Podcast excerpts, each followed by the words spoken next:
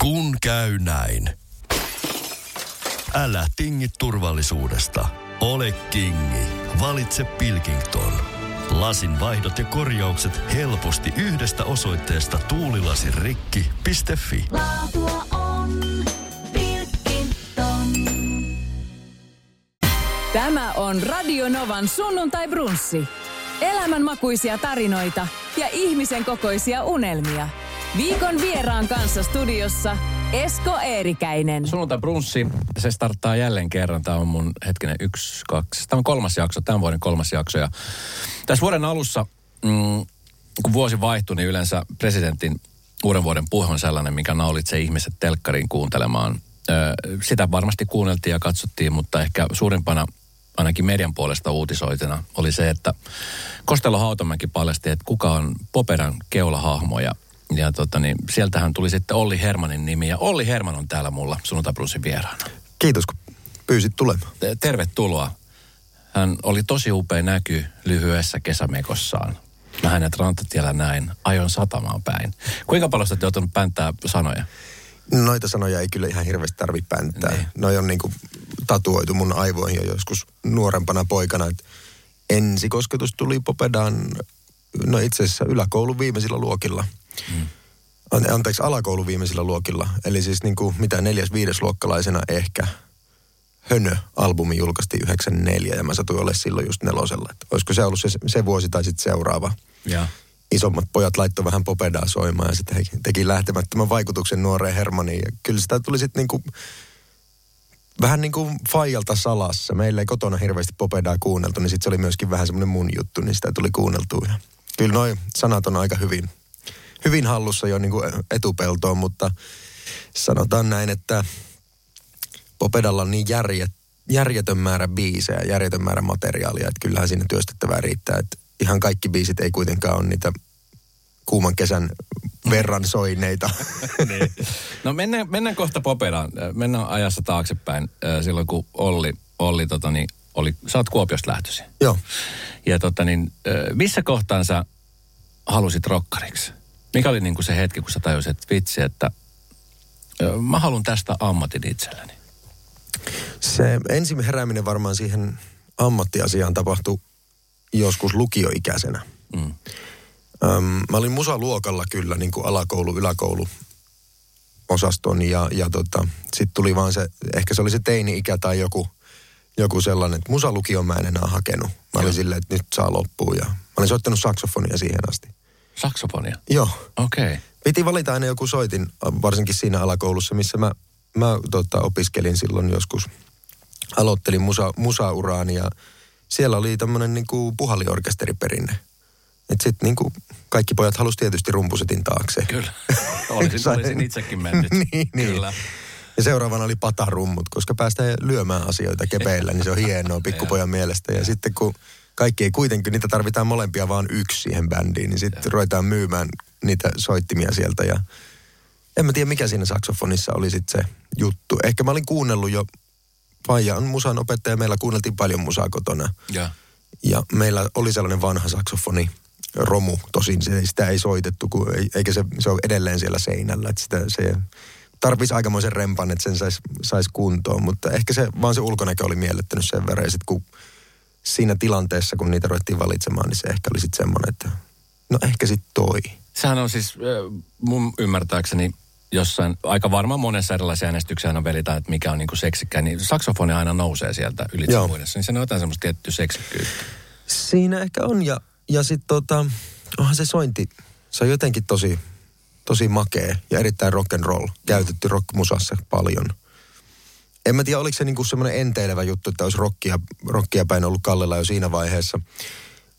About noihin samoihin aikoihin tai muutama vuosi myöhemmin, kun ensimmäisiä levyjä tuli ostettua niin kuin ihka omilla säästetyillä rahoilla, niin ostin varmuuden vuoksi Coolion Gangsters Paradisein Okei. ja, ja Guns N' Rosesin Spaghetti Incidentin.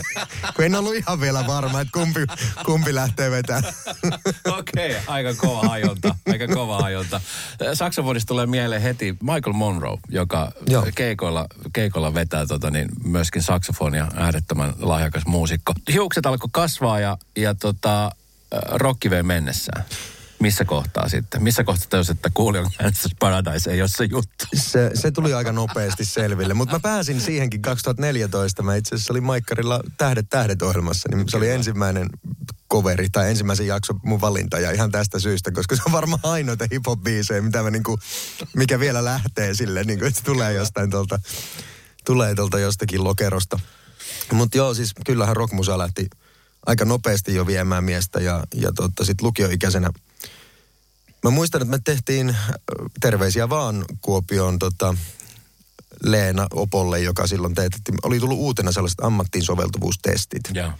Ja sitten me niitä klikkailtiin siellä opohuoneessa ja, ja tota, siinä pyöristi kyllä molempien huuli, kun mulle tuli ne kolme. Se antaa semmoisen top 10 siihen. Joo. Ja sitten se oli niinku muusikko, kirjailija, taidemaalari oli ne, ne, mun, ne mun tulokset. Yleensä se antoi kuitenkin silleen niin kuin top kolmoseen jotain hajontaa. Joo. Ja tota, mä muistan jutelleeni tästä myöhemmän, myöhemmin sitten niin kuin jo niin kuin rock-uran urjettua tota, Opon kanssa, että kun hän sanoi sit mulle, että ehkä sun kannattaa miettiä jotain vaihtoehto B. että, ja semmoisia samanlaisia ohjeita ei ole kovin monelle joutunut antaa. Okei. Okay. Että ei ollut ihan sellainen niin kuin, ähm, sanotaanko vakain tulevaisuus tiedossa sen testin perusteella. Ja kyllä se siinä vaiheessa rupesi niin kuin selkiämään. Että mulla oli vahva tahto tehdä jotakin muuta kuin perus kahdeksasta neljään tyyppistä toimistoduunia tai raksaduunia, mitä mä olin tehnyt kesäduuneissa. Ja. Mun äiti on rakennusmestari, niin mä pääsin sitten Raksalle kesäduuneihin aina teininä. Okei. Okay. Ja sieltä, sieltä ehkä oli sitten semmoinen, niin kuin, että ei tämä ei ole se mun juttu. Ja. Mä en tajua tuosta rakentamisesta yhtään mitään. Asioiden rikkominen on hemmetin kivaa, mutta tota, purkuryhmässäkin niin aika kovaa duunia oikeasti. Et, eikä silleen niin kuin ehkä inspiroinut semmoista niin kuin taiteellisuuteen kallella olevaa nuorta miestä. Mutta sitten se oli, se oli yhdet vappubileet. Reklesloven ensimmäisen rumpalin Jarin himas. Katsottiin, mon, en, en edes muista kuinka monetta kertaa, Guns N' Rosesin 90-luvun alusta Live from Tokyo Dome, joku tämmöinen Use Your Illusion kyllä. live-rundi. Ja. Ja sitä katsoessa sitten, kun katsoi sitä Axel Rosea siinä ne pinkeät pyöräilysortsit jalassa, niin jostain hulluudesta sitten joku hulluus iski. Tuli semmoinen fiilis, että mäkin haluan tehdä tota. Ja. Tai ainakin haluan olla yhtä itse varma. Kukaan ei halua laittaa semmoisia kamoja päälle, mutta kaikki haluaa sen itsevarmuuden. Kyllä. Ja sitten se ujo teinipoika ehkä alkoi kaivaa itsestään sitten jotain. Ja sitten sit sen jälkeen se on ollutkin vaan semmoista niinku tasasta duunia sen eteen. Että Niin. tota, pyritään, pyritään sitä maalia kohti. Ensimmäiseen kymmenen vuoteen ei ollut mitään hajua, mitä tehdä. Mutta tehtiin vaan. Kun toi on, toi on just se, mä voisin kuvitella, että mäkin on joskus, ja itse asiassa on katsonut sitä samaa konserttitallennetta. Joo. Se on yksi parhaimpia live-tallenteita, mit, mitä on, on tehty. Toki Gunnerilla on paljon muitakin niitä, mutta tota, voisin kuvitella, että just silloin 80-90-luvulla, kun, kun Heavy tuli aika voimakkaasti esiin sieltä, niin, niin monen nuoren elämässä tämä ajatus siitä, että vitsi, mä haluan olla rokkari, niin se, se kävi monella varmasti mielessä. Mutta harva lähtee sitten toteuttaa sitä. Joo, ja, ja aika moni lähti itse asiassa toteuttaakin noina aikoina. Että sehän oli kovaa vientibuumia Suomessa sitten se mun teini-ikä ja mm. se varhainen aikuisuus. Että niinku himpulat oli Ysäri 2000-luvun vaihteessa ihan ykkösnyrkki tuolla Suomen vientihommissa ja perässä tuli sitten Bodomit ja Nightwishit ja kaikki. Joo. Ja ehkä se, se niin kuin, niin kuin, sitä myötä varmaan tuli haudattua ajatus suomen kielellä laulamisesta, että se vahvistus oli siitä, että Jumalation täältä Suomestahan pääsee ulkomaille. Mm.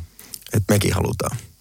Miten tota, mä mietin sitä, että kun sä aloitit silloin bändin kasaamisen, ja mm. bändin kasaaminen on yleensä semmoinen asia, minkä niin kuin monet muistaa sillä just hyvin, että okei, että et, et, t- tässä on tyyppi, joka... Tai miten teillä esimerkiksi, kun sä rupesit kasaa bändin, kun sä sanoit, että eh, ensimmäisen Rekleslaven rumpalinkaa Joo. bileissä, niin miten semmoinen bändin kasaaminen, koska sit just keulahahmon löytäminen, että niin kuin tuossa just kun valitaan instrumentteja, niin kaikki jätkät haluaa rumpui. Niin mi- miten, miten esimerkiksi tämmöistä, että et kun sä tajusit, että okei, mulla löytyy ääntä, uskallusta, vai mi- miten se lähti niin kuin siitä kohtaa liikkuu? Se oli itse semmoinen niin kuin... Re, niin, Re, Reklesloven ensimmäinen rumpali ei ollut vielä siinä vaiheessa, kun me katsottiin sitä tallennetta vielä Reklesloven ensimmäinen rumpali, kun bändiäkään ei ollut siinä vaiheessa.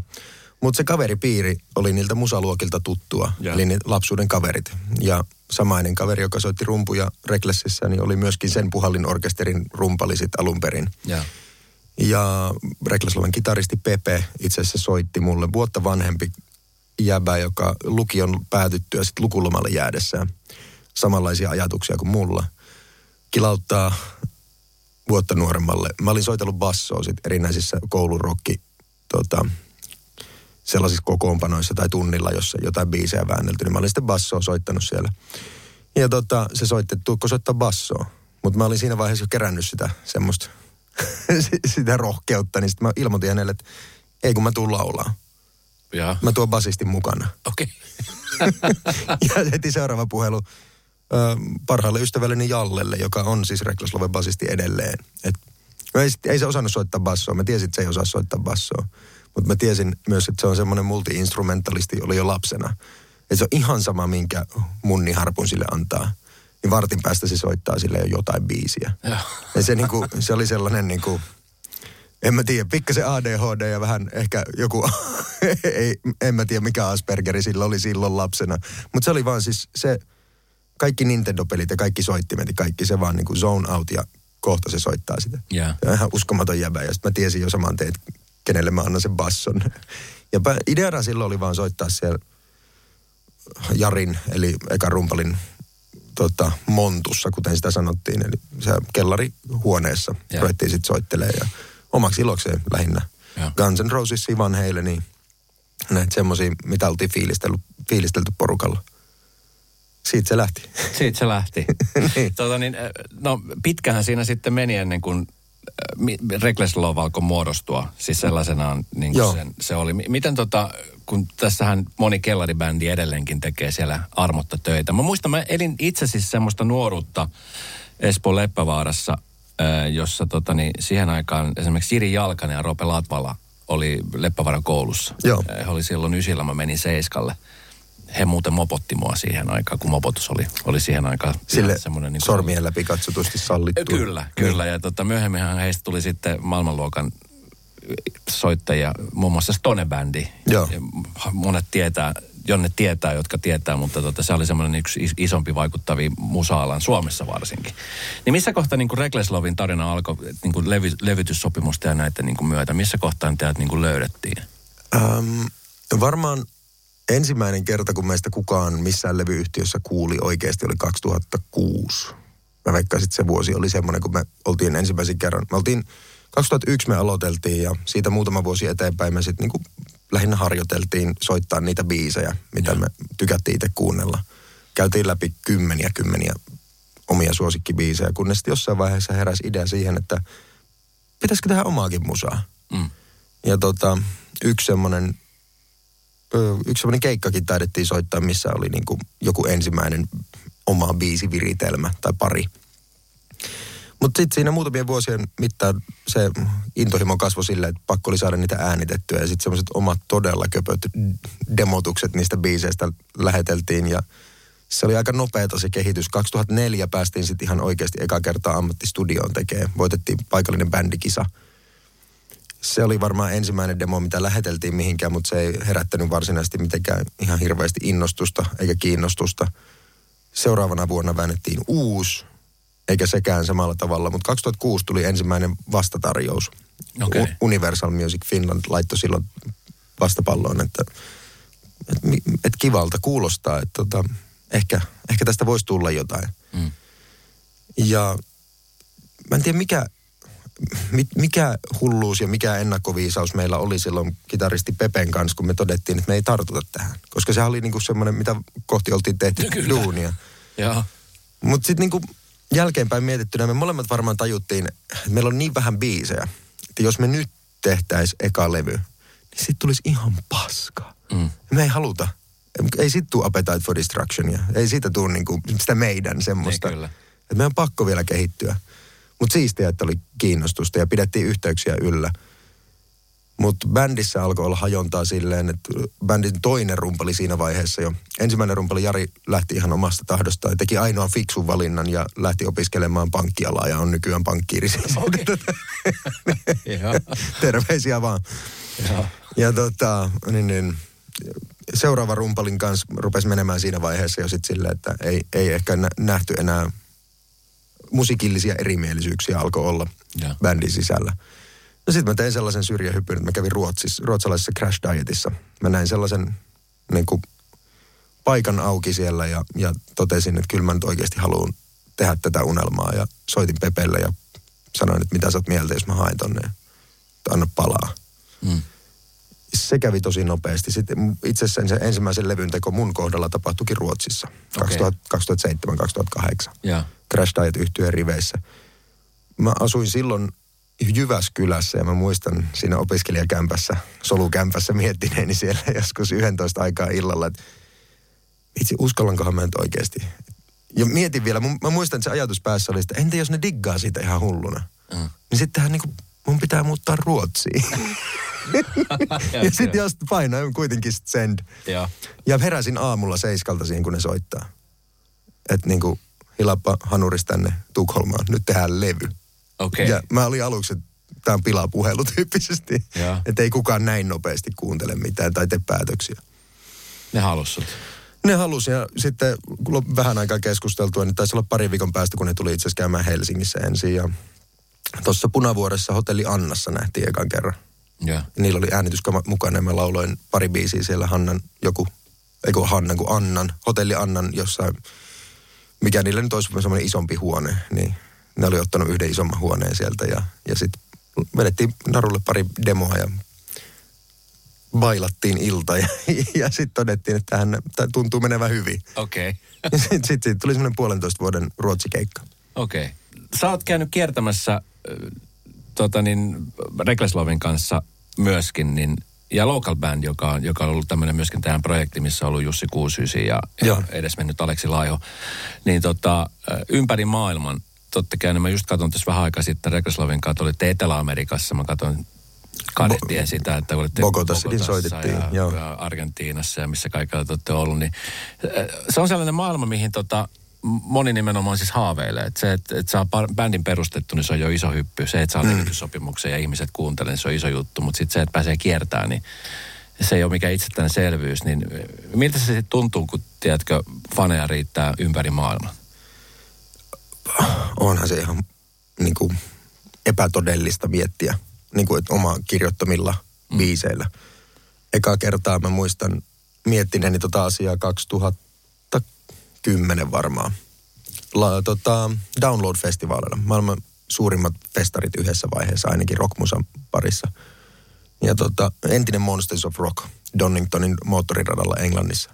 Meiltä oltiin niin kuin samaisena keväänä ekan levyn tultua silleen niin kuin koutsattu täällä Suomessa, että ei se, ei, ei se Englannista tule lähteä. Et Saksa voi olla ihan ok. Et kaikki himpulet ja muut on mennyt. Et Suomesta menee kivasti sinne. Ja. Ja ensimmäinen yhteydenotto ulkomailta oli Lontoosta, että me halutaan tää tänne. Ja. Ja sitten niinku, se oli about puolitoista kuukautta aikaisemmin. Me soitettiin ravintola Pitkässä rannassa Parikkalassa. Ehkä 14 maksaneelle asiakkaalle, joista taisi kaikki 14 olla vakioasiakkaita, jotka joutu maksaa pääsymaksun sen jälkeen, kun... Ja narikkaa vielä niin, päälle. Niin, niin, kun ne halusi jäädä. Joo. Ja baaritiski oli siis niin kuin lavan takana. Eli se oli niin kuin sellainen jaettu huone, että se baaritiski oli tä, niin kuin suoraan rumpalin takana, seinän takana siellä. Ja siis siellä baarin puolella ei kuulu, että siellä oli erillinen soittohuone. Joo. Me soitettiin ihan keskenään siellä. Ja. Ja kyllä siellä kävi se promoottori, tilaaja kävi katsomassa vähän aikaa, mutta sekin taisi mennä sinne niiden paikallisten joukkoon. Joo. Ja me niin mietittiin, että niin eka levy, tää, tätäkö tämä on? Ja suora leikkaus puolentoista kuukauden päähän Download-festivaaleille, kun 12 000 ihmistä laulaa sanasta sanaan mun kirjoittamia englanninkielisiä lyriikoita. Eikä pelkästään kertsejä, vaan niin kuin alusta loppuun. Siis ihan älytön tota, niin, kontrasti. Se oli ihan, siis se oli ensimmäinen kerta. Siis, ja pakko sanoa, että siinä vaiheessa kyllä pyöri sukat jalassa aika, aikamoista vauhtia. Että se oli semmoinen niin kuin todella raju leikkaus ja todella, todella raju hyppy. Ja kun Englannissa lähti menemään hyvin, niin sitten samana kesänä, se eka, eka levyn rundikesä, niin mä muistan, että Ankkarokki oli, viimeinen Ankkarokki oli just sinä vuonna. Ja. Ja se oli viimeinen kesän keikka, mikä meillä oli. Ja ihan hirveästi ei niille avausloteilla aina ihmisiä riittänyt. Mm. Mutta pari semmoista hienoa hetkeä. Me päästiin soittaa pienimmällä lavalla ö, provinssissa. Siellä oli paljon jengiä. Ja sitten me soitettiin isolla lavalla Ankkarokissa viimeisen päivän avaavana artistina. Ja ei ketään missään vielä. Mä muistan, kun portit aukeaa ja jengi lähtee juokseen sieltä. Ja sitten mä katsotaan vaan sieltä väkkäriltä, että wow, kuinka siistiä. Ja siis kyllä meni. Reckless oli niin sanottu early bloomer sitten, kun se ensimmäinen levy lähti. Et ekat kolme levyä oli todella iso haipakkaa. Joo. Oltiin joka vuosi Emma Gaalassa ja esiinnyttiin siellä ja Joo. tehtiin isoja Suomirundeja silleen, että saattoi olla 50 niin kuin keväällä, 50 Suomikeikkaa, mitä niin kuin, se alkaa olla niin kuin noita popera-lukuja Joo. joskus niin kuin vanhaa hyvää aikaan. Et kierrettiin, mä muistan, että meillä taisi olla sellainen joku sedulla diilikin jossain vaiheessa. Me kierrettiin kaikki amarillot ja sedullat tyyliin Suomesta. kyllä. Ihan järjetön konsepti nykyään ajatella. Mutta niin kun, mä muistan, että me ja samaan aikaan me tehtiin seuraavaa levyä. Et me sitten lopulta niin kun roudattiin aina perjantai, lauantai itsemme keikalle jonnekin. Vähintään kaksi, viikonloppu, tai kaksi keikkaa viikonlopussa. Ja sitten sunnuntaina pikku kohmelossa takas Helsinkiin ja maanantai-aamuna ro- roudataan kamat takas studioon ja kaikki mikitykset uudestaan. Ja, ja sitten tekee lisää. Onko se tota, nyt kun mä oon siis päässyt juontaa tässä viimeiset kymmenen vuotta erilaisia festareita ja, ja itse nähnyt siis sen, sen muutoksen, mikä siellä äh, Bäkkerillä on. Et, et, mm. et kun aikaisemmin Bäkkerillä, no, toki edelleenkin on semmoisia paikkoja, jossa, jossa äh, vanhat, vanhat tota, niin, traditot elää, mutta että nykyään se on ehkä enemmän semmoista, bändit tulee, ne tekee keikan, juo pari kombutsaa, syö safkat ja sitten lähtee seuraavaan paikkaan. Ö, Jotkut jopa tulee omalla autolla. Kostello Hautamäki usein kesällä kiertää omalla prätkällään. Joo. Niin tota, me- miten sä oot huomannut tämän, kun sä oot sitä kiertänyt ja, ja nähnyt yhtä sun toista, niin minkälaista rokkielämä sitten niin kuin sun silmin on, on ollut? Kyllähän niitä bileitä ja tilaisuuksia, missä alkoholia pääsis nautiskelemaan, niin riittää edelleen niin kuin enemmän kuin niihin ehtii menemään. Mutta ehkä just siitä syystä se on muuttunut tollaiseksi, että kun sitä on, sitä on niin kuin, tarjontaa on niin paljon, että kysyntää ei vaan jak- Hirmuinen hintakaattori on haukannut hinnat aivan palasiksi. Nyt puhelimia, televisioita, kuulokkeita ja muita laitteita haukatuin hinnoin. Niin kotiin kuin yrityksille. Elisan myymälöistä ja osoitteesta elisa.fi.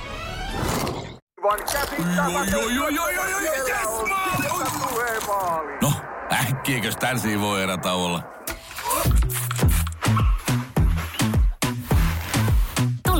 sellaisena kuin olet, sellaiseen kotiin kuin se on.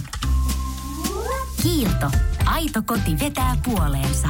On yksi pieni juttu, joka keikkuu Ikean myyntitilastojen kärjessä vuodesta toiseen. Se on Ikeaa parhaimmillaan, sillä se antaa jokaiselle tilaisuuden nauttia hyvästä designista edullisesti. Pyörykkähän se! Tervetuloa viettämään pyörykkäperjantaita Ikeaan. Silloin saat kaikki pyörykkäannokset puoleen hintaan. Ikea.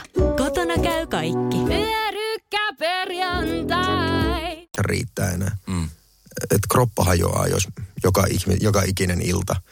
Tai niin kuin jossain festaritapauksissa ensin päivällä ja sitten vielä illalla uudestaan. Et jos siinä niin kuin koko ajan meinaisi pitää partivaihteen päällä ja tälleen kun ikä alkaa nelosella ja ollaan kuitenkin niin kuin virallisesti jo keski niin mä soitan kroppaani työkseni, niin ei se kroppa voisi kovin hyvin. Ja silloin ei kyllä äänikään toimisi. Niin, kyllä.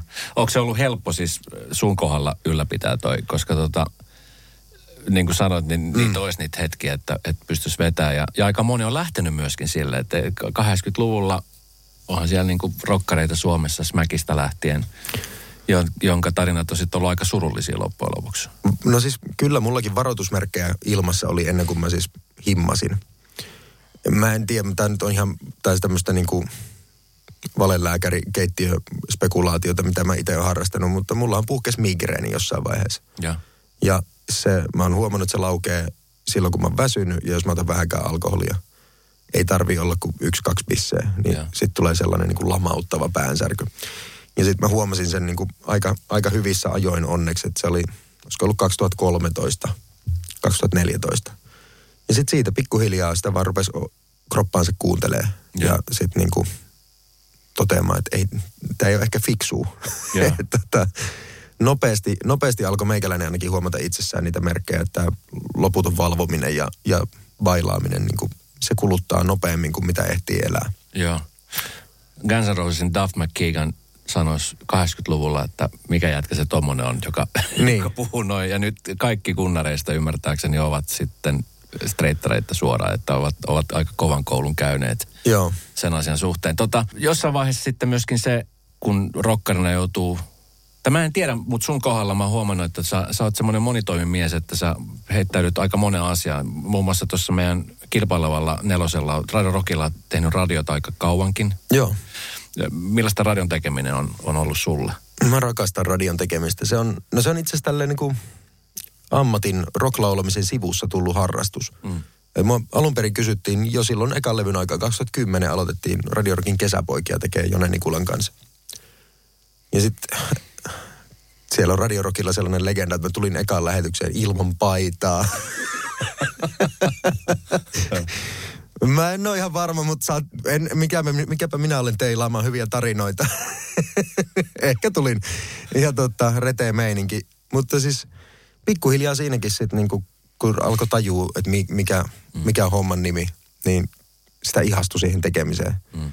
Ja siinä on, siinä on paljon samaa kuin, kuin totta bändin keulilla olemisessa, koska se on kuitenkin tiimi, millä sä teet sitä. Että sä niinku itekseen kaikkea väännä. Ja sitten sä pääset kanavoimaan sen fiiliksen mm. kuulijoille. Mm. Sama juttu kuin lavalla. Tässä radiossa sä et vaan niinku, sun ei tarvi laulaa niitä biisejä, että sä voit laittaa vain tuolta soimaan. Kyllä. ja sitten ottaa easyä siinä välissä ja sitten pitää välispiikin taas. Ja sitten siinä pääsee niinku puhumaan sellaisista asioista, mitä tota, mä seuraan kuitenkin aika paljon uutisia ja seuraan aikaa ja musta on aina ollut kiva keikkabusseissa ja tuolla takahuoneissa ja muualla parannella maailmaa ja höpötellä niistä asioista, mitä tulee luettua ja mitä maailmassa tapahtuu. Niin sitten radiossa pääsee myös sitä tekemään paljon. Joo, ja se on ollut siis hyvä konsepti. Mä, siis vaikka on kilpaileva, niin dikkaan kesäpojista ja sitten mm. on tiernapojat Joo. talvisin. Ja tota, siellähän Jussi Kuusysi myöskin tekee ja täällä meillä Radio Cityllä, niin sitten taas puolestaan Jyrki Kuusysi Joo, tekee, kyllä. tekee Jete Ollisen kanssa, mikä, mikä on hieno juttu. Radio Novan sunnuntai brunssi. Sitten jossain vaiheessa, oliko se Tähdet tähdet kisan jälkeen, sulla tuli myöskin sitten suomenkielistä solmatskua? Se tuli itse asiassa vähän myöhemmin, se oli 2017. 2017. Joo. Se oli semmoinen projekti, mikä on edelleenkin olemassa vai mikä sen, sen suhteen oli? Mikä siinä oli muuta ajatuksena sitten? Se, niin kuin... se oli semmoinen välityö itse asiassa ja siis mä puhuinkin tästä silloin, se, oli, se alkoi siitä, kun Reckless Love 2016 ja. Ää, Invader neljäs albumi julkaistiin ja tehtiin isoin kiertue siihen mennessä, mitä on tehty. Ja oltiin tehty käytännössä non-stoppina sitten 2010 alusta.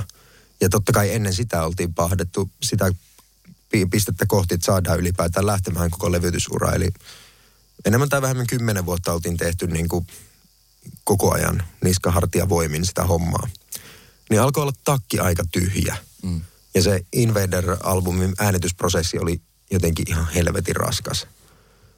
Ei silleen, että biisejä ei olisi riittänyt, mutta siis niitä riitti ehkä niin kuin liikaakin. Että oli, oli pirunmoinen homma sitten niin kuin etsiä ja karsia ne biisit. Ja itse asiassa kävi niin, että ensimmäinen sinkku ei päätynyt edes albumille, kun me ei oltu siihen enää tyytyväisiä sit sen, niin kuin, sen jälkeen, kun se oli jo julkaistu. Okei. Okay. Ja se ei enää sitten korreloinut, se muuttui niin paljon se albumin yleissointi verrattuna siihen ekaan sinkkuun, niin sitten se sinkku jäi one-offiksi ja tehtiin vielä vaan albumi erikseen. Okei. Okay. oli paljon näkemyseroja muutenkin ja sitten totta kai muu bändi alkoi lisääntymään sillä tavalla, että heillä oli perhettä kotona. Mm. Ja sitten juteltiin jävien kanssa ja ne ehdotti, että miten se olisi, jos pidettäisiin välivuosi. Ja mulla oli just mennyt lusikat jakoon ekseni kanssa silloin ja mulla, mulla ei olisi mikään muu ollut kivempaa kuin päästä taas rundille ja tehdä niin kuin jotain hommaa. Ja tota, jätket oli silleen, että no, että heillä on just päinvastainen tilanne ja totta kai, ei mitään, pidetään paussi. Ja sapatti vuonna sitten niin kuin mä tein semmoisina välitöinä, niin purin sitä erotuskaa ja, ja kaiken uuden alkamista ja muuta tuommoista. Mulla oli siinä aikaa touhuta, niin mä tein sellaisen viiden viisin mittaisen päiväkirjan. Ja, ja ei varsinaisesti, kyllä mä pidin mielen avoinna sillä, että jos mä pääsen albumia tekemään, niin totta kai tehdään. Ja biisejä tehtiin aika monen läjä. Niitä on tuolla jossain vielä tallessa.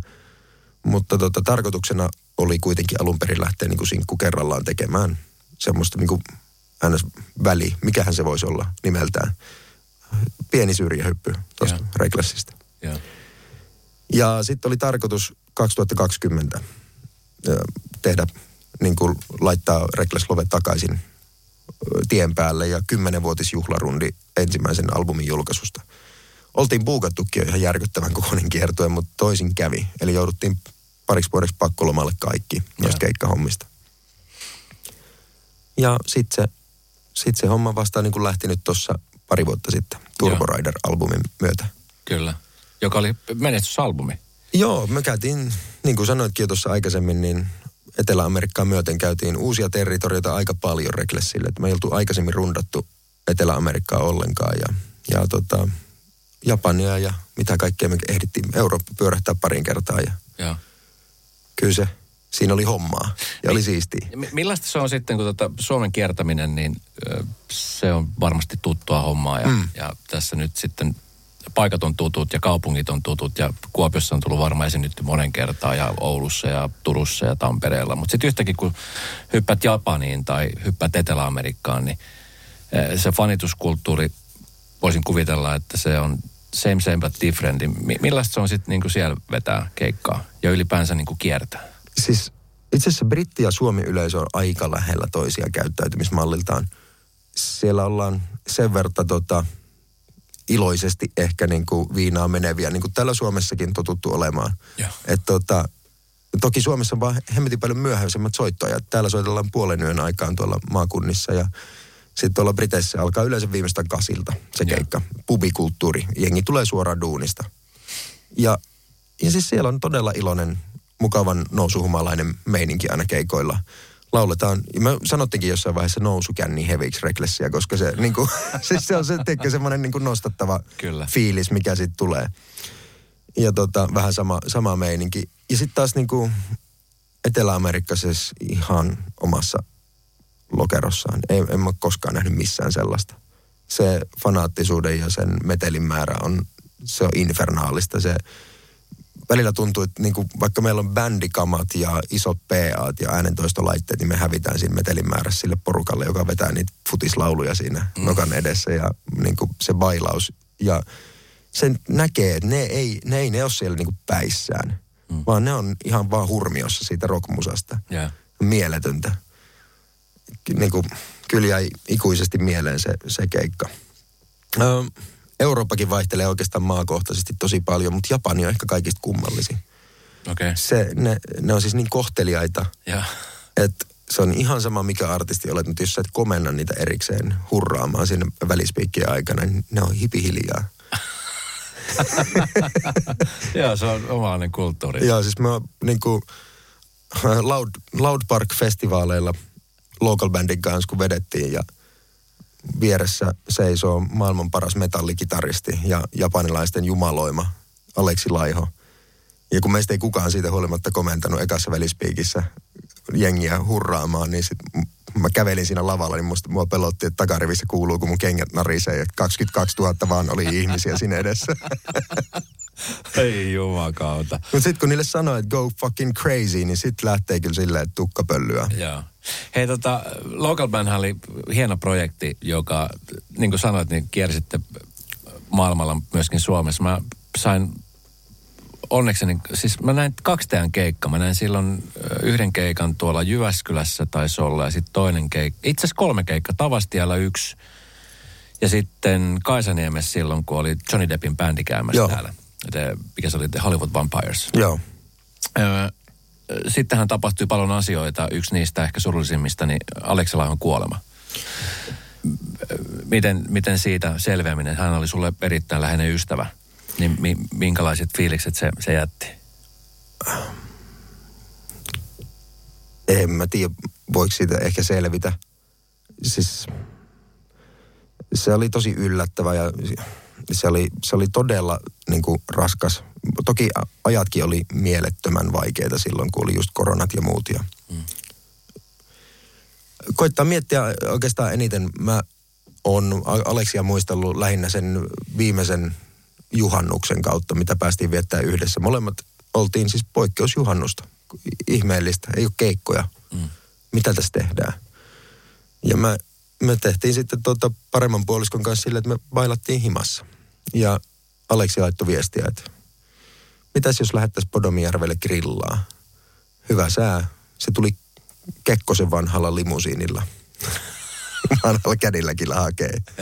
Sinne mentiin. Mä postasinkin tästä mun Instagramista löytyy, kun jos jo- jaksaa selata taaksepäin niitä, niin sieltä löytyy matskua siltä kyseiseltä reissulta. Ja me siis kuunneltiin Eppu Normaalia, Aleksi Laihon suosikkilevyä, Imperiumin vastaiskua repeatillä, semmoisesta matkakaiuttimesta ja otettiin vähän bissejä ja pari matkagrilliä tai tämmöistä kertakäyttögrilliä mukaan ja vähän saldea ja hallomijuustoa ja makkaraa ja mentiin sinne. Boredom After Midnight, eli tämän Aleksin uuden, uuden bändin rumpali Val, Vallun kanssa ja hänen paremman puoliskon Terhin kanssa käytiin siellä. Mietittiin ihan mahtava kesäpäivä ja jatkettiin sitten ilta, illaistumista siinä myöhään yöhön tai aikaiseen aamuun, mutta mm. kyllä jäi niin kuin todella, se oli jotenkin unenomaisen siistiä nyt näin jälkeenpäin mietittynä. Mm. Hieno, hienot muistot ja Aleksi oli välitön, suuri sydäminen, yksi parhaista tyypeistä, mihin on kunnia ollut saada tutustua. E, Ja ennen kaikkea, en häntä tuntenut sen enempää, mutta siis maailman parhaimpia kitaristeja. Kyllä, ei, eihän paras. siitä niin kuin, mä, mä itse asiassa postasinkin sitten muisto, muistokirjoituksessa. Meni varmaan pari kuukautta ennen kuin pysty, mulla on tapana kuitenkin yl, niin kuin verenperintönä positiivisuuden saaneena tyyppinä, niin sitten katsoa huumorinkin kautta asioita ja muistella niitä hauskoja hetkiä. Ja viimeisen semmoisen muistopostauksen, mitä mä sitten Aleksille tein tuonne Instagramiin, niin mä muistelin sellaista, kun mulla oli tapana esitellä keikoilla aina Aleksi mulla se mikki on siinä, niin se on luonnollista. Mä esittelen kaikki tyypit ja sitten mä esittelin hänet niin kuin maailman parhaana kitaristina, Aleksi Laiho. Ja mä sanoin sen, niin jengi hurras ihan hulluna.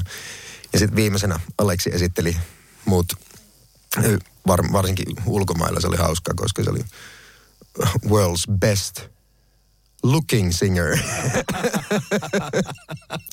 ja, ja suomeksi sama homma. Mä muistan esimerkiksi pakkahuoneelta, kun mun faija sattui olemaan katsomassa pakkahuoneella. Niin se nauroi maakippurassa sitä juttua. Ja vielä kolme biisiä myöhemminkin se oli vaikeuksia saada happea. se nauroi vielä keikan jälkeenkin sitä. Se niin kuin Aleksin huumorintaju oli ihan mahtava. Et, Tota, oli, oli kyllä, se oli mulle vähän niin kuin, meillä oli neljä vuotta ikäeroa. Se on vähän niin kuin iso broidi. Joo.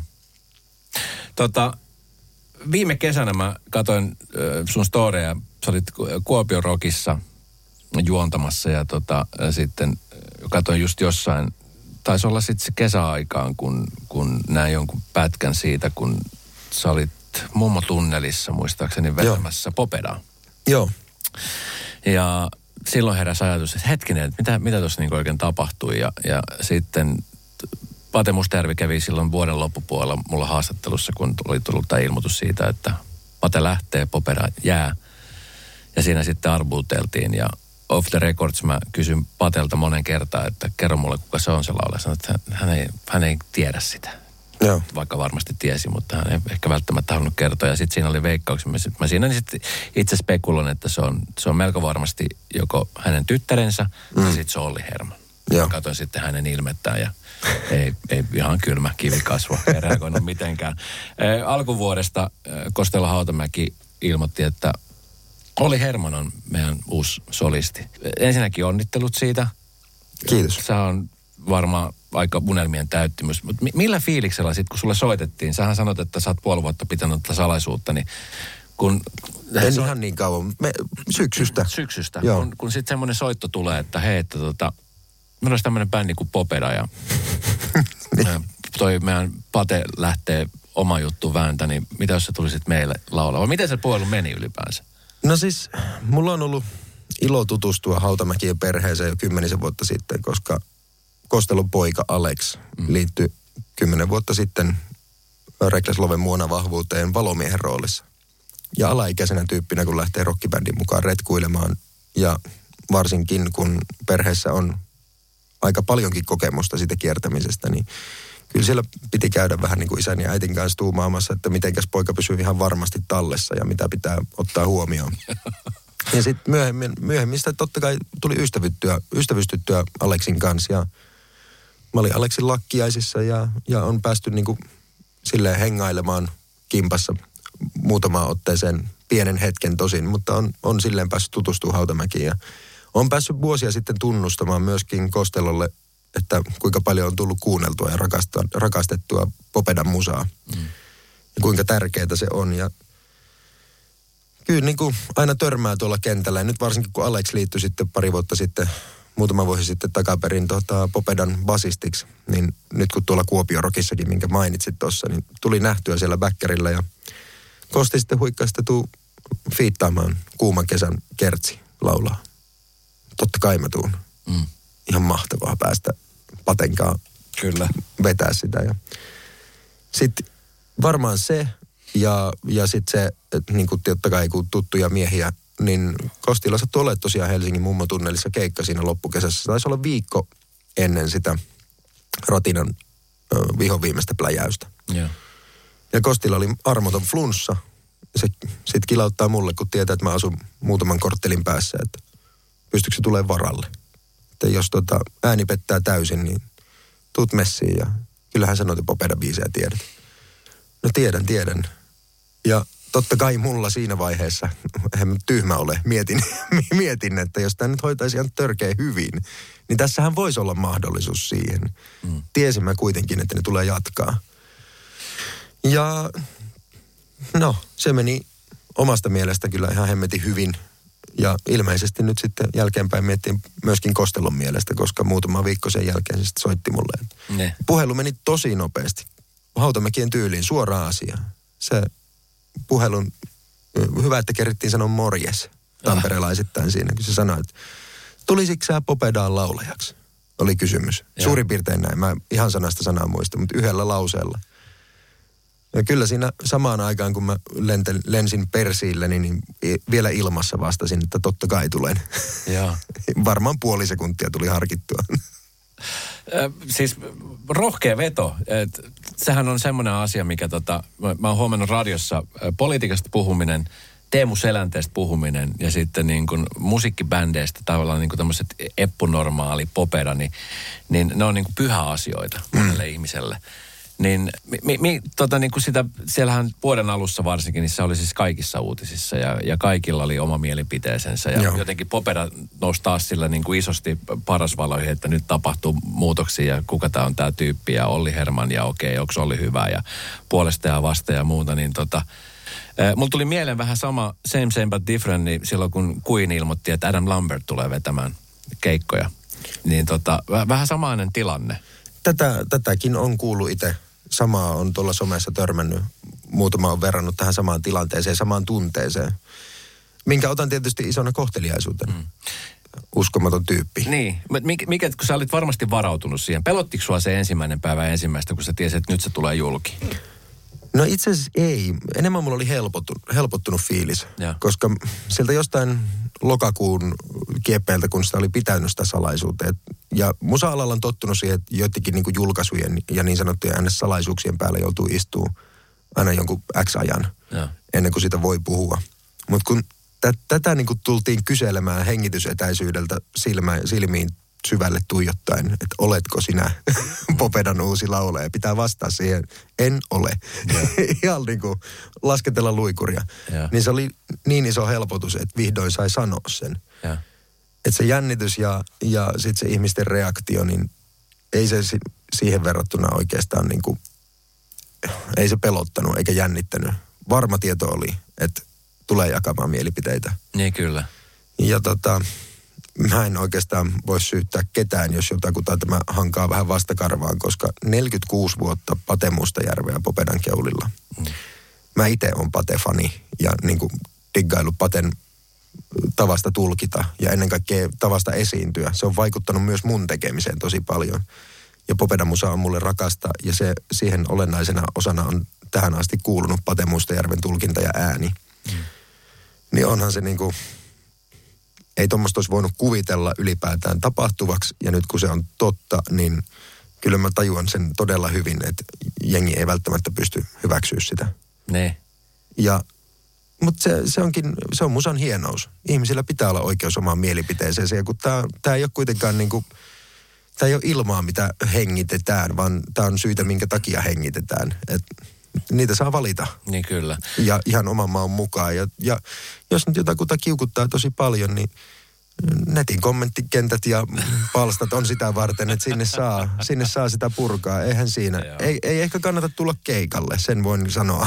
Se on tota, mutta se on ainahan, ja siis sehän pitääkin herättää. Että jos se Niin olisi pitää. herättänyt minkä näköistä tavallaan tuommoista aallokkoa, niin mm. sehän olisi ollut todella omituista, ettei olisi käynyt niin. Mutta siis tuossahan niin kuin vuosien saatossa maailmallakin tapahtunut, rockimaailmassa ja missä tahansa niin on tapahtunut paljon muutoksia. Van Halenista Juu. lähtien siellä muun muassa ACDCitäkin jossain vaiheessa Axl Rose kävi laulamassa Joo, kiertoilla. ja Deep Purples on vaihtunut laulaja ties kuinka moneen kertaan. Ja on näitä niinku tarinoita, Black Sabbath, mitä kaikkea. Melkein joka ikisessä isossa legendaarisessa bändissä on jossain vaiheessa vaihtunut laulaja. No minkälainen popera tulee olemaan Olli Hermannen niin kuin siinä keulahahmon vetämänä?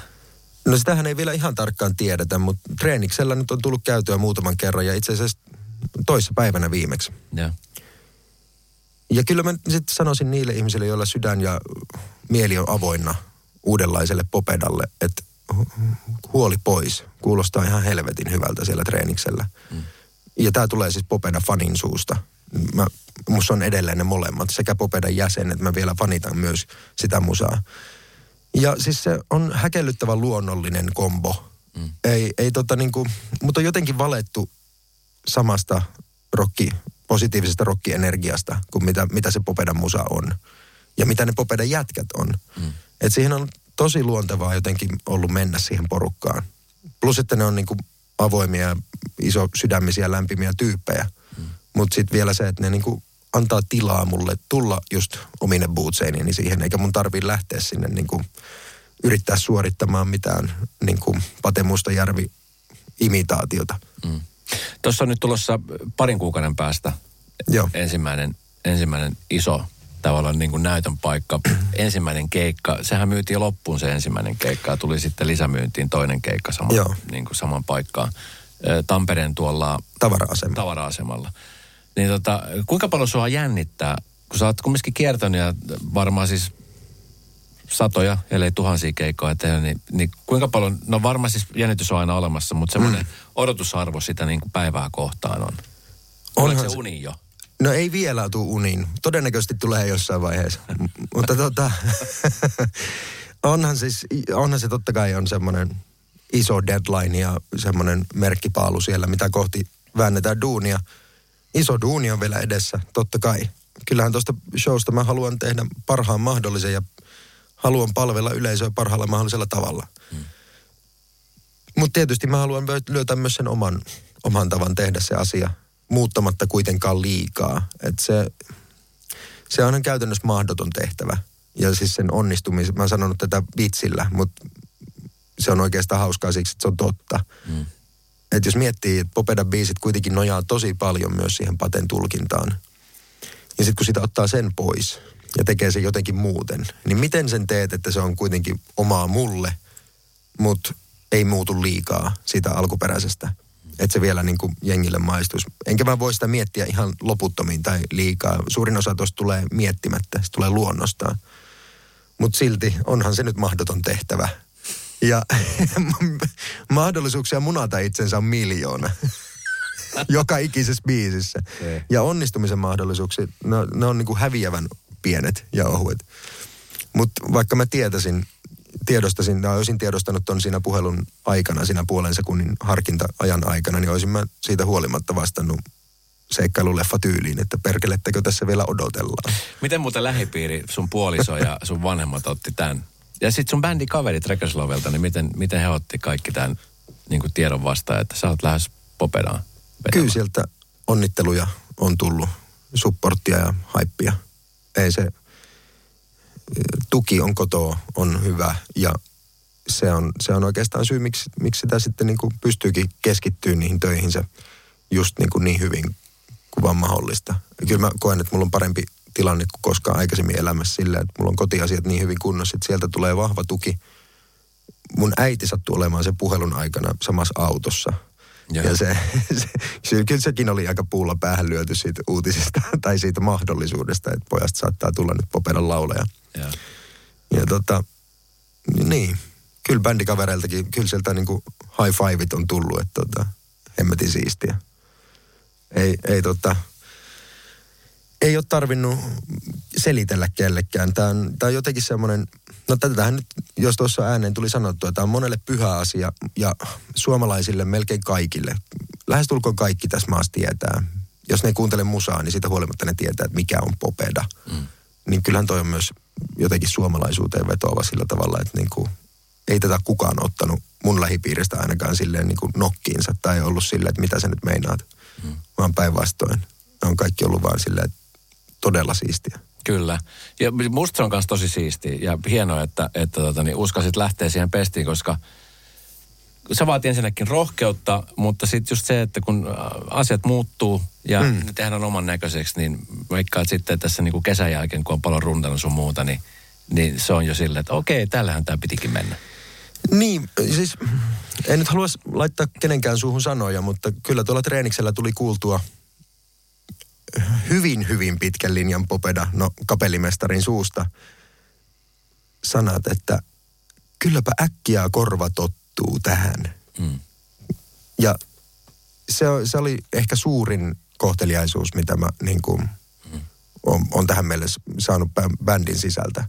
Niin on se, että bändin jäbät sanoo itse ääneen sen, että niiden korva on niin kuin tässä vaiheessa tottunut jo siihen, että näitä biisejä laulaakin joku muu. Mm. Se myös kieli mulle siitä, että se on tosi tosi positiivinen se match. Yeah. Että se niin kuin, siinä on, siinä on joku synergia, mikä toimii tosi hyvin. Niin ja niin kuin tuossa Kostelokin sanoi ennen, ennen kuin julkistettiin se, että, että hän haluaa kumminkin niin kuin jatkaa soittamista ja bändi haluaa jatkaa ja mm. biisin esittämistä ja se, se musiikkihan elää, niin, niin se varmasti tuo myöskin sitä uutta nostetta niin kuin sitä bändillekin. Tiedätkö uutta semmoista intoa, että okei nyt, nyt taas mennään ja vähän uudella energialla. Joo, siis ehdottomasti. Mä oon kuitenkin nelikymppinen ja Kostelo on kuusikymppinen ja siitä huolimatta me kaikki ollaan käytetty sitä ilmausta, että innoissaan kuin pikkupojat. Niin. siis se, se uudistautuminen rockibändissä on myös yksi semmoinen niin kuin lainalaisuus, mikä, mikä varmaan sitten niin kuin universaalisti pätee. Että sitä on pakko tehdä ainakin jossakin mittakaavassa, että inspiraatio pysyy. Niin kyllä. Toki tässä ollaan monen mielestä uudistauduttu nyt enemmän kuin jonkun mielestä on tarpeeksi, mutta mä en kyllä pysty valittaa yhtään. Niinku, tota, kyllä mä, Mä oon tuossa muutaman kerran huvittanut itseäni, kun joku on soittanut mulle, niin mä oon vastannut, että Olli Herman Popeda yhtyeestä moi. Se kuulostaa mun mielestä ihan sairaan siistiltä sanoa. se on hieno, se on hieno juttu. Hei tota, sen niin kuin ammatillisen puolen lisäksi, niin äh, henkilökohtaisessa elämässä äh, sä oot faija jo ollut jo tässä jonkun aikaa. Joo. Miltä se faijamaailma tuntuu? Siis se on, tää on niin klisee sanoa, mutta en mä tiennyt elämästä varmaan yhtään mitään ennen sitä. Mm. Parasta Robin kaksi vuotta on vienyt kyllä isänsä sydämen ihan täysin. Että tota, kyllä mun päivän kohokohdat, olkoon sitten näin ja työasioita kuin Popedan laulajaksi pääseminen tai tämmöinen uutisointi ja vaikka kuinka niistä saa ihan hirveät fiilikset itse, niin siitä huolimatta siistä juttu on kuitenkin päästä pojankaan vaikka Stiigamäkeen. Niin kyllä. Ei, ei sitä, sitä riemua ei niin kuin mikään voita. Ja ne on ihan uskomattomia uskomattomia juttuja, mitä pääsee niin kuin, tai se pääsee isänä kokemaan. Miten tota, mä muistan joskus puhuttiin jossain, kun sä olit just lähdössä vissin rundille ja sitten tota, lapsi on pieni. Mm. Sitten semmoinen niin kuin, kiertäminen niin, että perhe jää. Niin, niin. Se, on, se on varmaan aika semmoinen asia, mikä tai mi, miten sä, miten sä tota, niin käsittelit sen asian sitten? Miten, miten sitä pystyy sitten lähteä maailmalle, tietää, että tässä ollaan jonkun aikaa poissa? Ne on, ne onhan ne rajuja paikkoja. Pisimmillä oltiin nyt ö, tällä Turbo Rider-kiertueella, niin oltiin se neljä puoli viikkoa pois kotoa. Mm.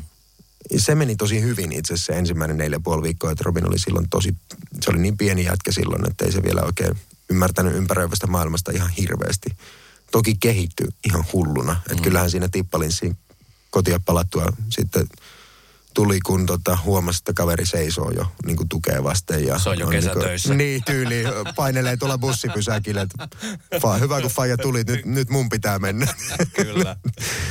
Mutta sitten seuraava, seuraava pätkä taisi olla kolmisen viikkoa ja just se Etelä-Amerikka kiertoi, vaikka kuinka siisti olikin se rundi, niin kyllä se ikävä vaivas siinä vaiheessa tosi pahasti jo silleen, että kun, kun kotoa lähti ja selkeästi kaveri tajuu, että niinku nyt iskä lähtee jonnekin vähän pidemmälle kuin mm. isot kassit. Ja sitten tulee takas, niin kun se vierastaa ensin, niin ah, kyllä se, se kuopasee tosi syvältä. Mm.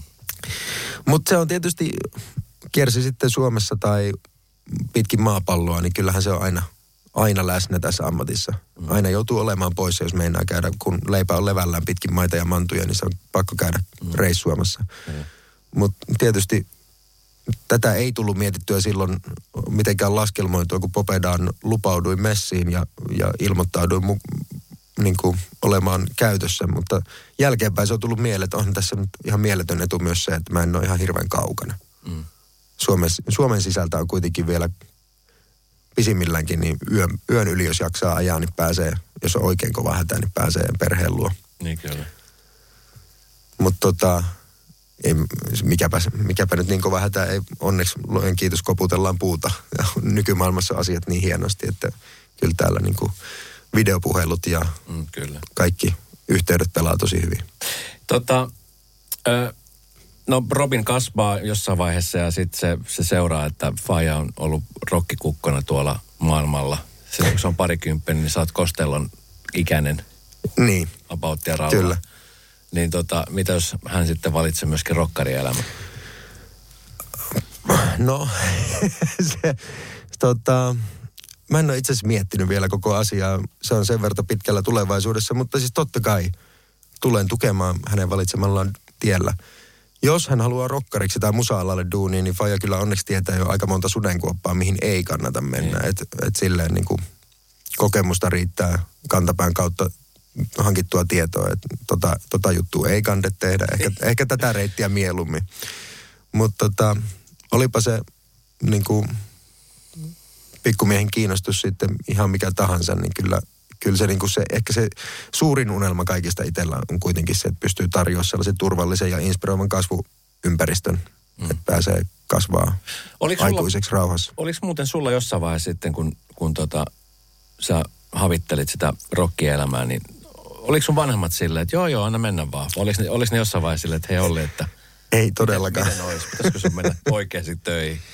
Hyvin vahvana oli semmoinen 70-80-lukulainen just toi leikkaa oikeisiin töihin tyyppinen asenne. Toki hirveän paljon pehmeämmin ilmastuna Joo. noin vanhempien puolesta, mutta mä oon siis, no äiti varmaan tykkää taas tosi hyvää, kun mä sanon tän ääneen, mutta siis mä oon käyttänyt tätä hyvin esimerkkinä, että vuonna 2012, kun Reckless oli vientitoivona Hesarin nyt-liitteen kannessa, niin sitten hän uskalsi kertoa työkavereille, että poika on muusikko ammatilta. Se ei voinut enää väistellä sitä, kun kahvihuoneessa oli nyt-liite. Okei. Okay. Mä olin ollut siihen asti englannin kielen opiskelija. Okei. ai ai, terkkoja äidille. Joo. Joo. Mutta siis Mutta se on, mä, mä ymmärrän siis tämän se, että kun itsekin tässä vanhempana on, niin tietenkin sitä haluaa, että jotenkin siis se, se on varmasti vanhempien mielestä niin semmoinen epävarma ammatti ja tuleeko siitä mitään ja, ja mm. kaikki ne lieveilmiöt siinä ympärillä ja, ja mitä sitten tapahtuu, niin se- sehän on vanhempien tehtävä yrittää niin kuin suojella mahdollisimman paljon Just kaikilta näin. kuopilta ja kaikesta. Ja siis eihän niin kuin muusikko Suomessa ole kovin pitkään ollut oikeasti niin kuin varten otettava ammatti, mm. jos vieläkään on ihan kaikkien mielestä. Se ala on ihan järkyttävä. Mm. Kilpailua on todella paljon, tulijoita ihan hirveästi ja todellakaan niin kuin se leivän tienaaminen tällä hommalla ei ole se niin kuin millään tavalla varmaa. Mm. Pitkäaikaistyöpaikkoja kellekään tarjolla, että tuossa on sulle kultakello 40 vuoden hyvästä duunista, niin sitä ei tule kukaan, kukaan tekemään. Niin. Et tota, kyllä aika, aika niin kuin karut on lähtökohdat, jos musa-alalle pyrkii, mutta mut siis mä olisin tehnyt musaa anyway. Mm. Oispa mulla ollut sitten niin kuin, jos mä olisin valmistunut joskus vaikka enkumaikaksi, niin mä olisin varmaan tehnyt sitten enkumaikan hommia jossain ja tehnyt musaa siitä huolimatta. Mm. Onhan mä tehnytkin maikahommia esimerkiksi korona-aikana, että eihän ne poissulje toisiaan. Niin. Et tota, muusikon ammatti Suomessa varsinkin niin toimii aika pitkälti viikonloppupainotteisesti, että harvemmin on semmoisia maanantai, tiistai, keskiviikko keikkoja. Ehkä niitä tulee sitten nyt Se voi olla, perän myötä. se voi olla. Katsotaan, toivotaan ainakin. Hei, 2024 starttaa iso vuosi. Paljon on, on odotuksia sun kohdalle laitettu ja, ja siellä varmasti eh, moni ihminen tulee Popedan keikoille välttämättä, jotka ei ollut moneen vuosiin just katsomaan, että miten se Olli suoriutuu ja Mm. Niin miten muuten tommosen artistina, no sä meet lavalle, niin sä teet automaattisesti se, mitä sä osaat parhaiten, eli esiintyy siellä. Mutta se, että kun sit, se on vähän semmoinen niin kuin TTK-tuomaristo, että osa tulee katsomaan ja vähän arvostelemaan. Ja, Niin. Niin mi- miten, oot sä niin kuin tätä kellannut ollenkaan? Että ihmiset tulee keikalle vähän niin kuin katsomaan, että miten se Olli nyt sitten pärjää siellä.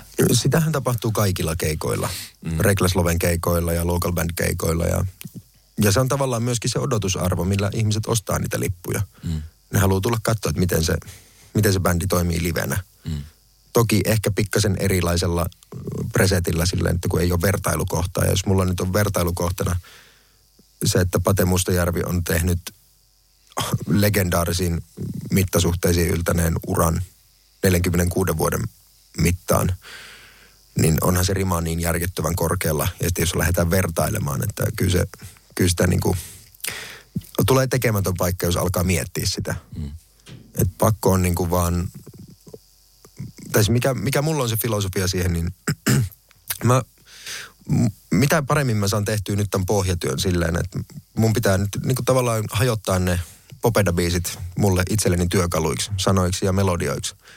Ja löytää ne omasta kropasta ne paikat, mistä mä saan sen ääneni soimaan. Se on kuitenkin rekisteriltäänkin hyvin erilaista musaa kuin mitä Reckless Love.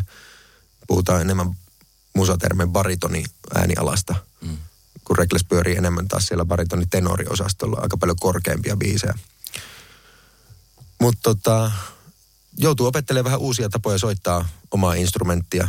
Ja mitä paremmin mä saan sen niin kuin lihasmuistiin ja niin kuin semmoiseen automaation sen, sen asian, niin sitä, sitä paremmin mä pääsen keskittyä siinä hetkessä, kun mä oon siellä lavalla siihen esiintymiseen ja siihen, sitä, siinä hetkessä olemiseen ja siihen tulkintaan. Mun ei tarvi miettiä enää, että mikäs, miten se seuraava säkeistö lähtikään. Kyllä. Hei, sä tulet hoitaa se. Ei, ei niinku huolen häivää. Mä, mä tiedän, että sä hoidat se. Kiitos. Pari kuukautta aikaa ja kaikki laitetaan likoon. Hei, tähän lopuksi niin äh, vierasana valitsee biisin ja, ja mä haluaisin, että sä valitsisit sun mielestä Popedan kovimman biisin. Mikä on semmoinen biisi, mikä on sulle? Niitähän on siis satoja, mutta siis mikä on semmoinen, mikä nousee sulla siellä? No tota, mä itse asiassa voisin laittaa minkä tahansa niistä live-klassikoista, mutta mä nyt vedän vähän takavasemmalta tämmöisen harvinaisimman raidan. Ja ihan vaan siltä, mä haluan kertoa tämän pienen tarinan tähän pohjalle. Toissapäivänä treeniksellä vedettiin tätä biisiä ja eka kertaa tällä kokoonpanolla. Biisi on semmoinen harvemmin kuultu tosiaan ja sit se, se on niinku tosi polveileva noin normaalin yksinkertaiseen ränttätäntä rockiin, mitä Popeda noin niinku lähtökohtaisesti on. Ja kun mä rupesin laulaa sitä ja Kostello rupesi vieressä vetää harmonioita siihen ja se veti just niin kuin levyllä ne tulee. Mä olin karvat pystyssä koko sen biisin ajan, kun me laulettiin kimpas ja bändi soitti mieletön energia. Tämä tuli myös siellä Ratinan keikalla. Tosin Jenni Mustajärven laulamana. Ja terveiset myös siihen suuntaan. Eläinten vallankumous. Okei, hieno valinta. Hyvää uutta vuotta. Kiitos. Terveisiä kotiin. Ja Kuten myös. Niin, kova vuosi tulossa. On. On kyllä paljon uutta ja hienoa ja paljon on tota, kalenteri jo täyttynyt ja en malta odottaa, että pääsee tekemään. Millaisia terveisiä Radonovan kuuntelijoille? Siellä meilläkin Radonovalla niin Popeda on soinut kautta aikaan ja, ja siellä on jengi, joka on ottanut tämän uutisen myöskin vastaan. Niin mitä sä haluaisit sanoa näille ihmisille, jotka odottaa tätä vuotta ja Popedan uutta tulemista? Tulkaa ihmeessä keikoille ja tulkaa avoimin mielin. Mä, mä, mä melko varma, että te tuutte kyllä tykkää. Se soundaa niin törkeä hyvältä jo nyt tuolla treeniksellä. Mahtavaa. Hyvä Olli, kiitos paljon. Sunnuntai Brunssi ja Esko Eerikäinen. Uusi jakso Radio Novassa aina sunnuntaisin kello 10.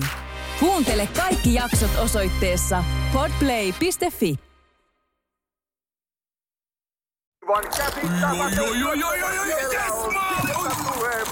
No, äkkiäkös tän voi erätauolla? Tule